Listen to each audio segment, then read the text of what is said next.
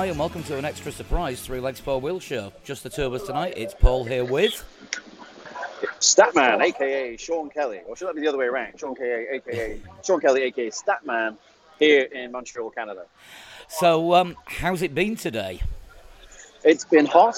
Um, it's been yeah, it's been glorious weather, which in a way is a bad thing because I think we all love the mad races that we get in Montreal when we get drop rain.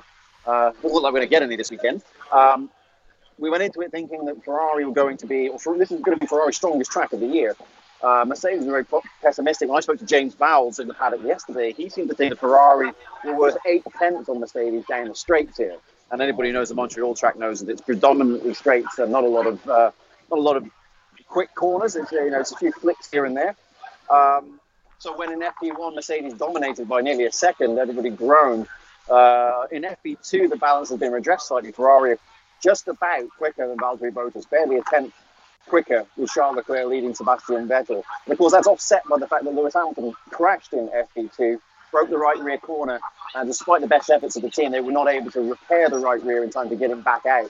So we don't know how much Mercedes' ultimate pace is hidden by that. Um, but certainly, it's better.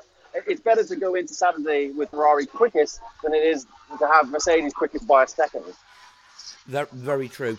Um, talking about the uh, talking about the Lewis crash, does it look like it's going to be uh, a gearbox change and a five-place grid penalty? Uh, well, I wish you hadn't asked me that. Someone asked me that a minute ago, and I thought that uh, you didn't have to use a race gearbox until Saturday morning. So uh, it certainly was in the past that uh, you didn't have to change. You No, you changed the race gearbox for FP3. Um, so yeah, I, am not entirely certain. Can you tell me? Because without me looking up the regs, I need to.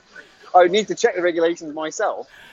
Uh, I, I, th- I, think I think you, you might be right. Actually, I think it's the um, I think the, they can use a separate gearbox on Fridays. Yes, that, that's what I thought was the case. Unless the unless the regulations have been changed, uh, and I, I, confess I have not done my homework because I'm a little bit I'm, I'm a little bit discombobulated after a certain side won the UEFA Champions League on Saturday. We won't mention it. We won't go into detail. I'm just saying that they won it six times. And I went on stage last night at Hurley's Pub for the Marshals benefit. I was uh, giving the big build up. Oh, this is Statman. He knows everything about F1. And the first two questions they gave me, I was like, I have no idea. I'll level with you. I've got no idea. Basically, I've been thinking about football all week and I haven't done any homework for this race. Sorry. kind of, um, kind of like all of us over here with a certain, uh, certain amount of motorbike racing going on. Yes, absolutely. yeah, I've seen a lot of people who have been, uh, been following the TT races. Uh, I've never been to the TT. If, uh, I guess it's a bucket list. I need to check it off one day. Well, there is an open invitation for you to join the Three Legs Four Wheels team for the uh, for the racing sometime. I'd love to do that. Maybe one year I'll do the I'll do the TT, and you'll be standing here in Montreal telling me what's going on in Canada. That'll do. I'll take I'll take you up on that offer. okay. Actually, just to give you some insight, and anybody who follows my Twitter at Virtual Statman might have seen the, the tweets I've sent out uh, today. I'm actually standing in the Formula One Experiences Champions Club, which is right hanging, almost hanging over the side of the Wall of Champions. We're so close to the Wall of Champions that we can almost reach out and touch the car through the bar- through the fence.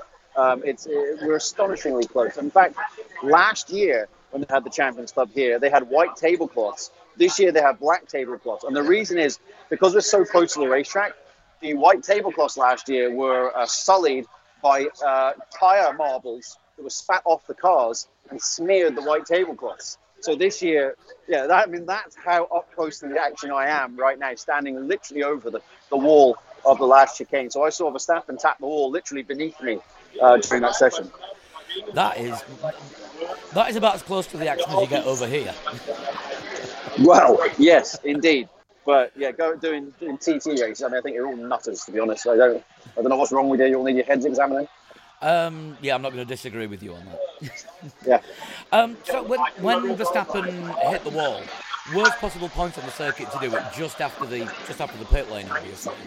Um, is that going to be a serious repair job that's going to have to be done overnight on the car? Because he did crawl back to the pits quite badly. No, I mean I think they'll be fine for tomorrow morning. It shouldn't be too it shouldn't be too serious. Uh, you know, if, if the car's walking wounded, generally it's an indicator that they can get it fixed. Uh, Mercedes were trying really hard to get Hamilton back out in that session, and eventually they admitted defeat because they'd run out of time. So it's not a um, yeah, it's not something they, they should be worried about. It just it just impacted, no pun intended, their um, the the their pace for for FP two. Uh, Gasly and Verstappen are what outside the top ten, um, but it's not a true reflector of their of their pace. I don't think. Although it wasn't a good it wasn't a good day for the Honda cars because the Toro Rossos are the two cars behind them as well. Yeah, this um, this was a circuit that Honda were expecting to do good things on and show obviously their improvement over the last couple of seasons. And um, I mean, we, we were predicting on the podcast that Honda was going to be the third best engine of the weekend. That doesn't seem to be the case so far. So far, no. But you know, we always caution it is only Friday. We don't know the, the true pace. You know, if we took if we took practice sessions as uh, a true barometer of pace, Ferrari would have won the world championship, you know, the last three years in a row, yeah. uh, particularly in FP3. So they can be very false indicators. So let, us see what's going to happen tomorrow with that. It could be quite different, but certainly the the fact that the Red Bulls were inconvenienced and Hamilton had an accident gave us a slightly mixed up order with Carlos Sainz in fourth place and Kevin Magnussen in fifth. Uh, so certainly, you know, you'd rather be up there than down there. Um, so a good day for McLaren and a good day for Haas. Mm, definitely. Uh, we had a had a message actually about um, about ten minutes before we started recording this from uh, Michael Incognito, who's at the circuit. He just want, wanted to check to see if you've noticed this as well. But the Ferraris appear to be making a whistling noise when they're running at full power. I, I don't know if you've heard that closer. Uh, I haven't noticed it any more than I've noticed the other cars um, because you you can always hear the turbo whistling. Um, uh, you know, particularly particularly on downshifting, you yeah. Um, it's a bit like for those of you who have particularly long memories. It's a bit like a 1980s commercial for Red Mountain instant coffee. Um, oh, is that too, that, back?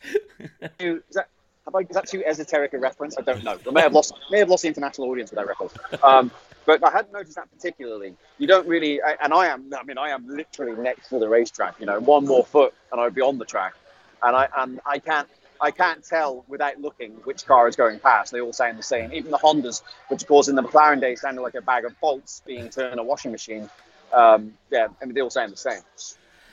No, that is um, that that is reassuring to know. So, Michael, if you get a chance to listen to this, don't panic. The Ferraris sound like they are going to be safe. Um, yeah, I mean, he may he may be right. He may be he may, he may be making a slightly different sound where he is. Perhaps he's getting the the what we call the tails away shot. You know, but if he's if he's looking at the car as it's going away from him, maybe he's getting a different. Saying, I'm seeing the car coming towards me, and they all sound the same. Ah, right. Um, I'll have to check it. I'll have to have a check. He sent a video. I'll uh, I will look at that later. Um, FP1 this morning, Nicholas Latifi running in uh, running in the Williams instead of Robert Kubica. What did you think to his performance? Well, anytime a Friday driver comes in, um, you're not really looking for ultimate pace. Um, you know, it's more it's more a case of getting the seat time. And I don't think Latifi, uh, I don't think Latifi will run this season. Am I right? I, I, I don't recall that, but I'm checking my, having my notes in front of me. Yeah, no, that, that, that, that is his, uh, that is his, that is his first run at a race weekend. He's done some testing, but this is his first uh, Friday practice. Right. Uh, well, to finish two tenths off of George Russell is a pretty strong effort, I would say. Um, and you know, we don't know what the program was. Certainly, Latifi was doing a lot of the early running. Uh, he was the only car on track that I recall early in FP1. Um, uh, yeah, good performance, I would say, uh, by the man who's uh, in in the ascendancy in Formula Two right now, uh, currently leading the championship with three wins. Uh, he's been, you know, he's a long time F2 driver, so he, he's he's he's definitely pushing the, you know, pushing the ceiling there, trying to make the breakthrough. Uh, and it keeps pressure on Robert Kubica. Robert Kubica hasn't qualified George Russell at any race this season, and he hasn't beaten him in a race this season. So, yeah, pressure's on with Robert Kubica. As if such a thing were possible at Williams. Bear in mind that they are firmly the slowest team on the grid right now. Um, you know, Kubica doesn't need to do a lot to keep his seat, uh, but it's not, you know, it's not been happening for him. We're about to get the uh, the thunder right now of the Formula Ford 1600s as they get led into the garages around here. They're being led for those of you who know Montreal, you'll know the support race paddock is right the other end of the circuit. It's it's it's far at the end of where the, the end of the rowing uh, the rowing strip is, where the old pits were. Uh, so they have to be led all the way down to the uh, F1 paddock, uh, which is brand new for this year. You may have heard they, they spent 44 million Canadian dollars uh, putting up a brand new facility, and uh, it's a fantastic facility. It actually won a Royal Royal Architectural Institute award. in, in Royal Royal Architects Institute of Canada award, to be exact. Uh, so they've done a very good job with it. Yeah, I did, I did see that they were. Um, I mean, they released the, original plans of it last uh, last year, just after the race, and um, like you said with the TT, that's on your bucket list. This one's on ours for definite. Oh, yeah, you never, you've not been to Montreal, no? Um, no, I've been, I've been to Vancouver, but uh, never never anywhere else. Right. Well, anyway, if you've never been to Montreal, definitely come here for the F1 race. It is one of the party races of the year. Um, it is uh, the this is the, it's actually the uh, I think it's the the 20th anniversary this year of the Crescent Street uh, F1 Festival. They close off Crescent Street, which is one of the major party streets in the center of Montreal. Uh, no no cars all week, and they just put up loads and loads of F1 stuff in the street, and it's just one big block party. And they also do stuff at Peel Street as well. The whole thing is just uh, it, it, Montreal just completely is it, embraces the race in a way that uh, few other cities do. You know, other cities, you know, you know the race is going on, but Montreal goes goes all out for the Canadian Grand Prix every year. Uh, so it is one of the it's one of the best races to attend. And I actually uh, I was with a friend of mine the other day who's who's been to Melbourne but has not been to Montreal, and I and I said this is he. He asked me, you know, what's it, what's the race weekend going to be like? And I said, it's like a grungier version of Melbourne. Melbourne's very upscale and uh, very, um, everything's new and shiny and everything. Montreal's that a little bit more lived in, a bit more blue collar, and a little bit more, you know, scruffy. Uh, but it's definitely got that living, breathing, organic feeling of a Grand Prix weekend, uh, you know, with lots of fan involvement. So it's it's a great atmosphere here. That's that sounds incredible. Right, that, that it is, is that is yeah. definitely on the list for uh, for as soon as possible. Yeah, it's fantastic. So, what else have you noticed at the circuit today and yesterday? I barely had, ch- barely had a chance to talk to you because um, obviously we've been a little bit busy on this side. Um, what have I noticed particularly? Uh, well, I mean, it sounds like a dull response, but you know, it's the same old, same old. Really, I did a track walk yesterday just to establish if anything was new or interesting, and I just thought, no, it's, it's all pretty much as we left it. Um, the uh, you know the, the sausage kerbs are, are painted in, in, in, a, in a, paint, a color of orange that's so illuminous, like could actually see it from the aircraft when we were coming to land yesterday Wow. or on Tuesday. Sorry, uh, it was a you know you can see the islands from up high, but and then you can see these the fluorescent orange lines, and you just think, wow. I wonder if they could see that from the International Space Station. They are so illuminous. Um, so yeah, if it, we could run the race at night and the drivers would still know where the corners were, it's that it's that ridiculous. The other thing I noticed, and obviously I'm, I'm standing here looking at the last chicane right now.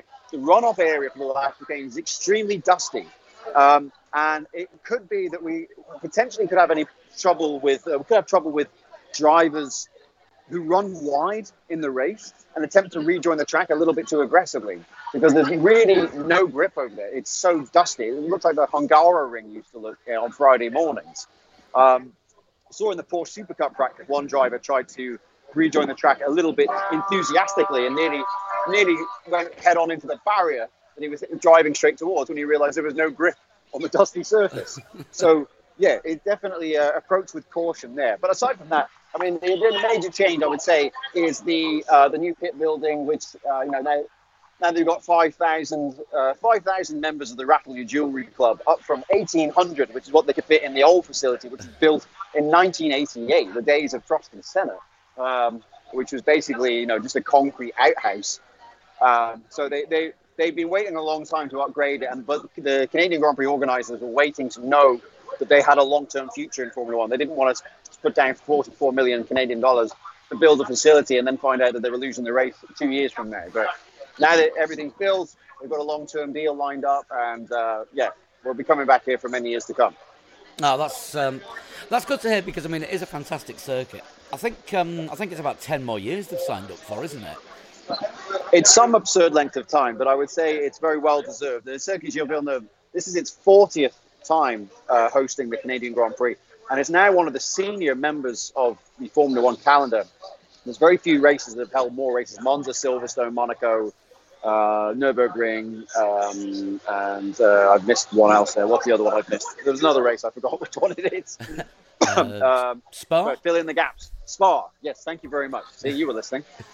um, so yes, Circuit Gilles Villeneuve comes after that, and you don't think of it as being necessarily like one of the marquee circuits in F1 history, but it is exactly that now. It has so much history since we first started coming here before I was even born back in 1978 on a on a quite a different circuit. Uh, It's, it's undergone quite a few uh, running changes since that first race in 1978 when the layout was rather slower. Um, over time, they've, they've straightened out certain sections, uh, you know, eased a lot of corners, and uh, they've tightened they tightened up this, this last chicane, which is what gave birth to what we know as the Wall of Champions here. So, uh, you know, it's evolved down the years, but it does have a significant place in the calendar. There's a lot of history here. Definitely, definitely. And uh, of course, with calling it the Wall of Champions and Max having a run in with it today, maybe uh, maybe he's showing his true championship credentials. Well, yes, I think you have to be a champion to, to, to, to hit the wall first, though, don't you? For it to be. Someone asked me today, who's the last world champion to hit the wall? Well, I couldn't think of one after Schumacher uh, in the 1999 race. There was three of them: Schumacher, Villeneuve, and uh, and Damon Hill hit the wall in that race. Uh, I was struggling to think of another previous world champion who hit the wall since then, but uh, the name stuck. So, you know, that's what we call it now. Um, it used to be a much quicker fourth or fifth year flick uh, up until 1991.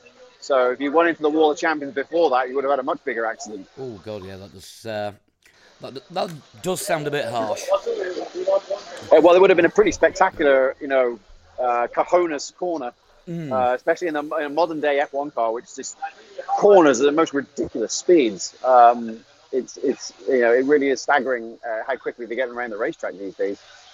Um, but it, yes, it, as I said, it is it, it is one of the great. It's one of the great mad races. I think it's notwithstanding the last two years, which have been fairly predictable events. You know, the drivers led start to finish pretty much.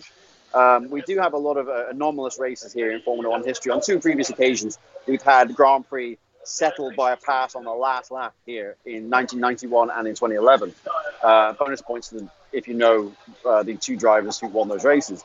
Um, so we are, you know, we are akin to seeing uh, some unusual results. Daniel Ricciardo won his first Grand Prix here in 2014, only leading the last three laps of the race, and he'd never led a Grand Prix before in his career before then. So, you know, we could do, we could use a result like that this weekend. It's certainly you know, uh, all credit to Mercedes for dominating in the way that they have, but it's not good for the sport when you can go into a weekend and even, you know, the most unseasoned observer can, can guess to reasonable accuracy who's likely to win. That is, that is the complaint that has been bandied about quite a lot this season. Um, you see it a lot all over social media. I'm not watching because I know what's going to happen. Yes, yeah, and, and, and in a way, I, I mean, I don't really blame them. You know, I, I, often tell the story of the last race that I didn't bother watching at all. And it was the sixth race in 1992 because Nigel Mansell won the first five races. And Nigel Mansell was my favorite driver. You would think I would be happy, but instead it was a turnoff because I just knew, well, Mansell's just going to drive off into the sunset and no one's going to get close to him the end. You know, it's just not, it's not a spectator event anymore. We know who's going to win. Now the race, the sixth race that year was Monaco, and I just decided, well, the hell with this. I'm not watching this because Mansell's going to dominate it. It's not going to be a big deal.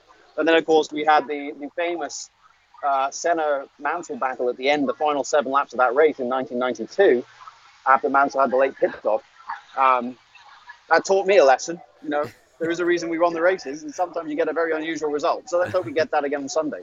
And you've not missed one since. I have not missed one since. Absolutely. I always tune, tune in, rain or shine. that is dedication to the cause. Well, I can tell there's um, there's a lot going on there, Sean. So I will let you go back. Um, if you get a chance to speak to any of our listeners at the circuit this weekend, I know I know there's quite a lot there. So uh, if you get some random people coming up to you, chances are it's down to us. All right. Well, um, tell them even if they don't know who I am, find me at Virtual Statman and accost me via the interweb and tell me that you've got either three legs or you've got four wheels or both. Uh, and if any of them are part of the F1 experiences uh, clientele this uh, this weekend, I am actually entertaining the guests live in the pit lane uh, tonight uh, as I wow them with my apparently apparently amazing statistical prowess, even though I, I, really can't remember anything that I've written ever since ever since the Champions League final. I've forgotten the whole thing. So I'm going to have to sit down and do a bit of studying so I can remember what it is the hell that I wrote.